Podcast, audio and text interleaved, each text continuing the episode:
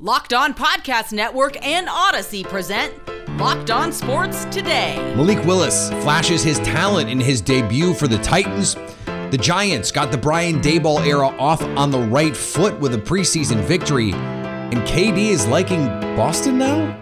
I'm Peter Bukowski, starting your day with the can't miss stories and biggest debates in sports. You're locked on sports today. Searching all major sports. Found. Let's start with the biggest story.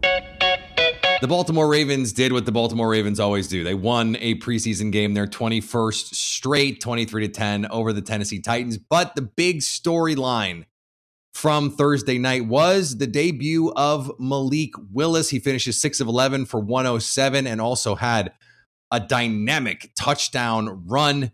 Joining me now from Locked on Titans, Tyler Rowland and, and Ty. This was the anticipated debut of this game on either side of the field. I think from Willis, we saw a guy who has the talent but needs some time. What did you make of his NFL debut? Well, I thought that we saw everything that we would have expected to see from Malik Willis, or maybe expected isn't the right word, but that you would want to see from Malik Willis. Number one, he got the start. And if you're somebody outside of Tennessee, you may be thinking, oh, well, duh, he's a third round rookie quarterback. You got Ryan Tannehill, he's quarterback too. But one of the big things that I have been harping on throughout the beginning of training camp is that the Titans feel some sense of misplaced loyalty to their current backup quarterback, Logan Woodside, who simply isn't an NFL quarterback in terms of talent and traits. So, um, you know, everybody was like, oh, well, you know, how much should we expect? From Malik if we see him with the team not really wanting to put him as the backup. But you saw it. The touchdown run made a few guys miss, evaded pressure in the pocket on a pass play that didn't work out. That's the mobility and the playmaking that you knew, you'd get from him. But you see the arm strength as well on the 48 yard throw to Racey McMath down the field. You see a pinpoint throw in a tough situation on a corner route to the sideline for 20 yards when the clock is ticking down at the end of the first half to Mason Kinsey. You saw other avoided sacks in the pocket where guys look like they got him and he's getting away and making plays. You see him getting that angled pass to the tight end where he's throwing the sidearm angle. I mean, arm angles, mobility, playmaking, arm strength, making all the throws all over the field horizontally. He gave you everything. Now, there's a near pick six on the first drive. He didn't slide on a five yard run. He should have thrown it away, and he took a sack with the clock ticking down in the second half.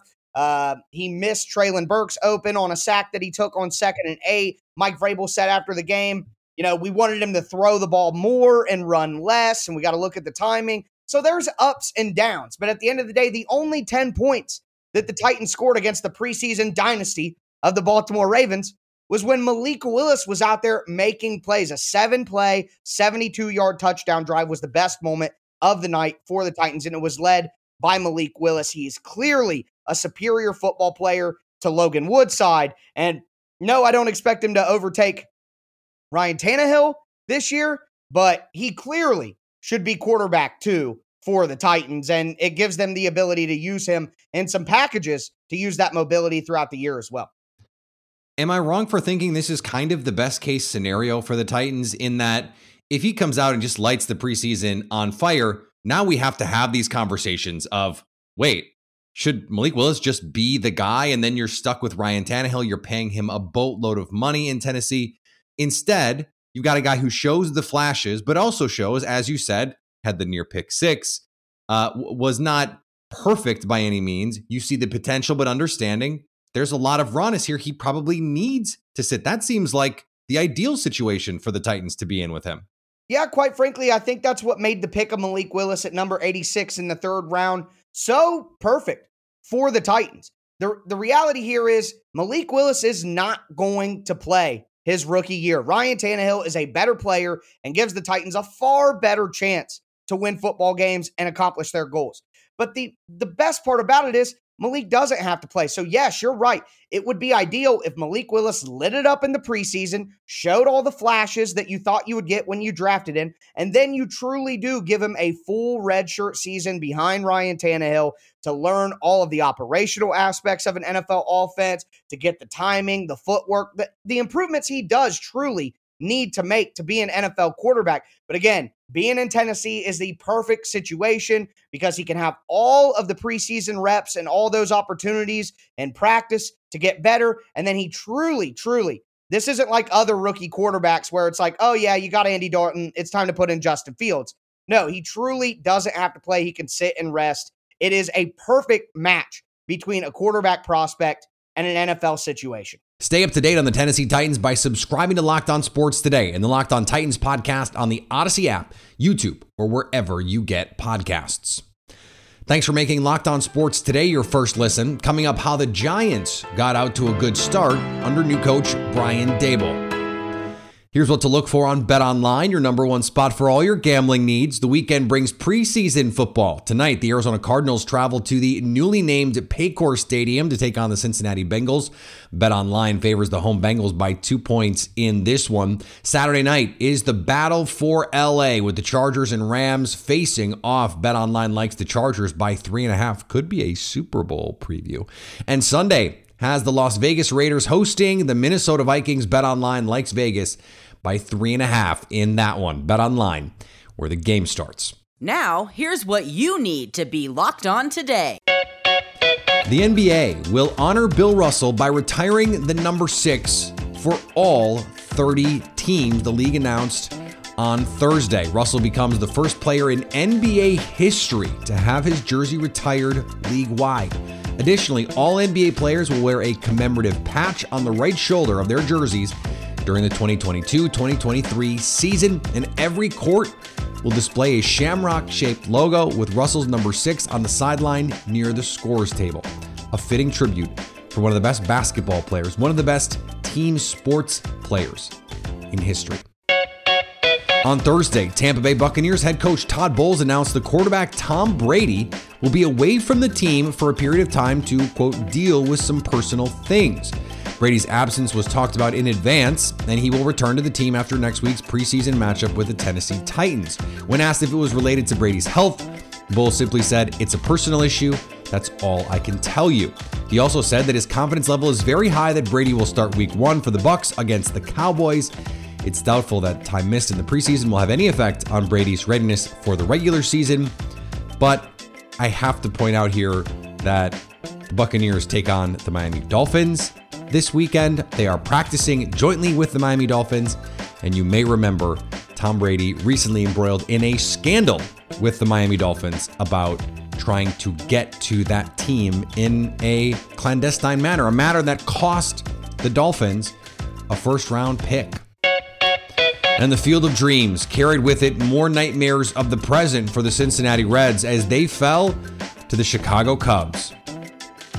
On a night made for dreams, the umpire turned it into a nightmare for the Reds. Hey, this is Jeff Carr from the Locked On Reds podcast, and you're probably wondering, Jeff, what are you even talking about? The game wasn't that bad as far as the umpires go, but there was one call in the first inning that I didn't see a lot of people complain about, but this just drove me nuts. The Reds got two quick outs. Nick Lodolo looked like he was about to cruise through the first three outs of the game, and then with two strikes on Patrick Wisdom, he delivered a beautiful slider that broke toward Patrick Wisdom's back foot. In fact, so much so it hit Patrick Wisdom in the back foot. But if you watch that replay, Wisdom tries to check his swing, but he doesn't. He comes through, he breaks the plane, his wrists even break forward a little bit, but the first base umpire says that he doesn't, that he held up. And so he awards him first. Then Seiya Suzuki gets an RBI double. The Cubs score two more runs, and the game is completely different from then on out. Nick Lodolo scrambles for the rest of his start, and although it wasn't his best, I still was very impressed with how he scrambled and how he was able to deliver, not having his best stuff and not having a feel and the kind of command that we're used to. I, I, the Reds hitting with runners in scoring position was awful. That's something that has to improve the rest of the way, or else they're going to continue this streak of terrible scoring. But for me, the game changed in the top of the first inning with that bad call. We're going to talk about that and more on tomorrow's Locked On Reds podcast. Make sure you join Steve and I. A San Diego woman who alleges Trevor Bauer sexually abused her has filed a countersuit to his defamation claim, alleging the Dodgers pitcher beat her and left her bruised, according to a court filing. Bauer has denied abusing the woman he met through social media. He sued her for defamation in April. His suit claims she lied about details involving their sexual encounters in order to destroy his reputation and career while enriching herself. Major League Baseball has suspended Bauer for two years, a ruling made after Bauer sued the woman. Bauer has said he engaged in consensual rough sex with the woman, but did nothing to warrant a suspension. The woman's counter lawsuit demands a jury trial and unspecified damages. Here is another story you need to know. The New England Patriots fell to the New York Giants 23 to 21 in their preseason opener in a game that meant a lot less than some other Giants Patriots games we might have seen in the past. Joining me now from Locked On Giants, Patricia Traina. And, and Patricia, uh, this was the debut of Brian Daboll and his staff. It was also the debut of Daniel Jones in that new system. We saw Tyrod Taylor play and, and play well um, for, for a bit there as well. So, what was what was your big takeaway from the debut of this new brain trust in New York. Yeah, well, I mean, as expected, Peter, they were very vanilla. You know, so all the pre snap motion we saw, the fancy looks we've been seeing in practice, we knew we weren't going to see him in the games because why put him out there? And that went for the defense as well. But that said, the first team offense, I thought, uh, they got two series, and I thought they had a bit of a mixed bag. Daniel Jones uh, finished six of 10. I believe he finished, uh, uh, he was uh, 69 yards. He was sacked once, that on the second series when the tight end missed a block. But Daniel Jones's numbers probably could have been a little bit better if Kenny Golladay hadn't had a drop. Um, and it was a drop in the red zone of all places. It should have been a touchdown. They had to settle for, uh, you know, the a 25 yard field goal not what you want to see, especially from a team that in the past the red zone has been the dead zone for them. So, you know, that drive stalled. Um, otherwise, Daniel Jones made good decisions.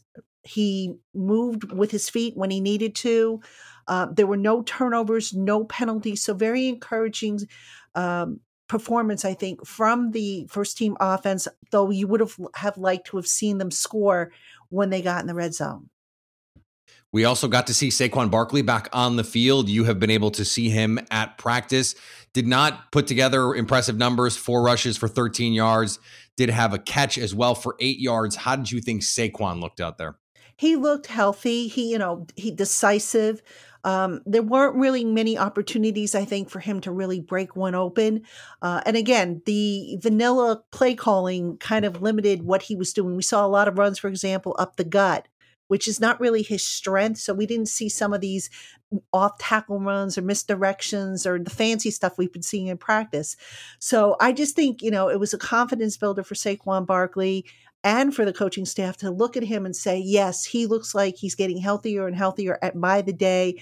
And this is a guy that, you know, is going to be a big part of this offense. Uh, they are really counting on him. And you can just see the confidence growing day by day. I already saw it on Twitter the maybe maybe Tyrod Taylor is the best quarterback on this roster. How much do you buy some of these questions that might be out there? This this is not a, a team and a franchise now that has any loyalty to Daniel Jones. Right. Yeah, Tyrod Taylor is by far the best backup they've had in in quite some time. Let's let's say that. But you know, here's the thing to remember: um, the Patriots did not play their starters. So Jones and Tyrod Taylor both basically went up against the backups. And I believe Tyrod Taylor got more snaps than Daniel Jones did. So his numbers are going to look a little bit better. Um, you know, Tyrod Taylor, he's a starter. He's he's a starting caliber quarterback. There's no question about it. And if Jones ever goes down for any kind of length of time, he's a good option to fall back on. Taylor is. Um, am I ready to say that he is the best quarterback in camp? I I don't think I would say that right now because again, you got to put things into perspective. Um, but uh, certainly, you know, it, as a backup option, I feel a lot better with him than I did with the backups they had last year. Let's put it that way. Stay up to date on the New York Giants by subscribing to Locked On Sports today and the Locked On Giants podcast on the Odyssey app, YouTube, or wherever you get your podcasts. Coming up, Kevin Durant now has his sights set on Boston Kevin Durant insists he's not going back to Brooklyn. We know that. So where will he go? He started with Phoenix, that was his preferred destination. Now his sights set much further east. As Locked On NBA continues to cover this news every day, host Nick Angstadt and Pat the designer explore the latest feelings from KD about becoming a Celtic. Kevin Durant sees the Celtics as a desired landing spot. He would also like to play with Marcus Smart if he's traded to the Celtics. So he wants them to keep Marcus Smart in a trade. He didn't like the Jaylen Brown Marcus Smart iteration of the deal. Yeah. Um, because he doesn't want to be Melo 2.0, I guess. Um, but what's your thoughts on? Let's start with the Boston Celtics. What if Kevin Durant gets traded to the Boston Celtics? The the thing that you have to question in that in that whole thing, right? Because we know what KD is going to bring. We know what KD is, right? The thing that you have to question is is Jayson Tatum going to be the Jayson Tatum of the finals, or is Jayson Tatum going to be the Jayson Tatum that kind of led us up to the playoffs? If you look at Jayson's numbers, well, yeah, he did play well the entire playoffs, right? Yeah. There was a consistent downtick from the first round all the way to the NBA finals. Of course, injury plays a part in there, right? And different things like that.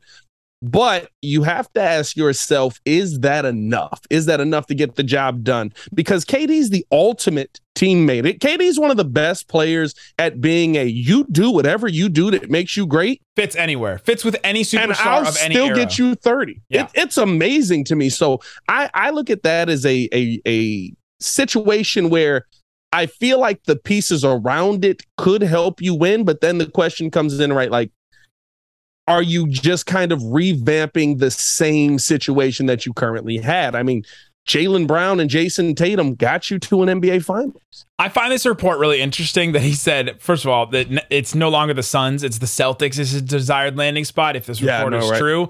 But then it's Marcus, he wants to play with Marcus Smart and not Jason Tatum. And you know, he said he wants to play with Marcus Smart because he doesn't want Marcus Smart included in the deal. I referenced the Carmelo Anthony trade, and it's the trade from when Melo was in Denver and then got traded to the Knicks. And the Knicks traded Wilson Chandler, Gallinari, Raymond Felton, Mozgov when he was good. they traded, you know, a couple picks and all that, first round picks.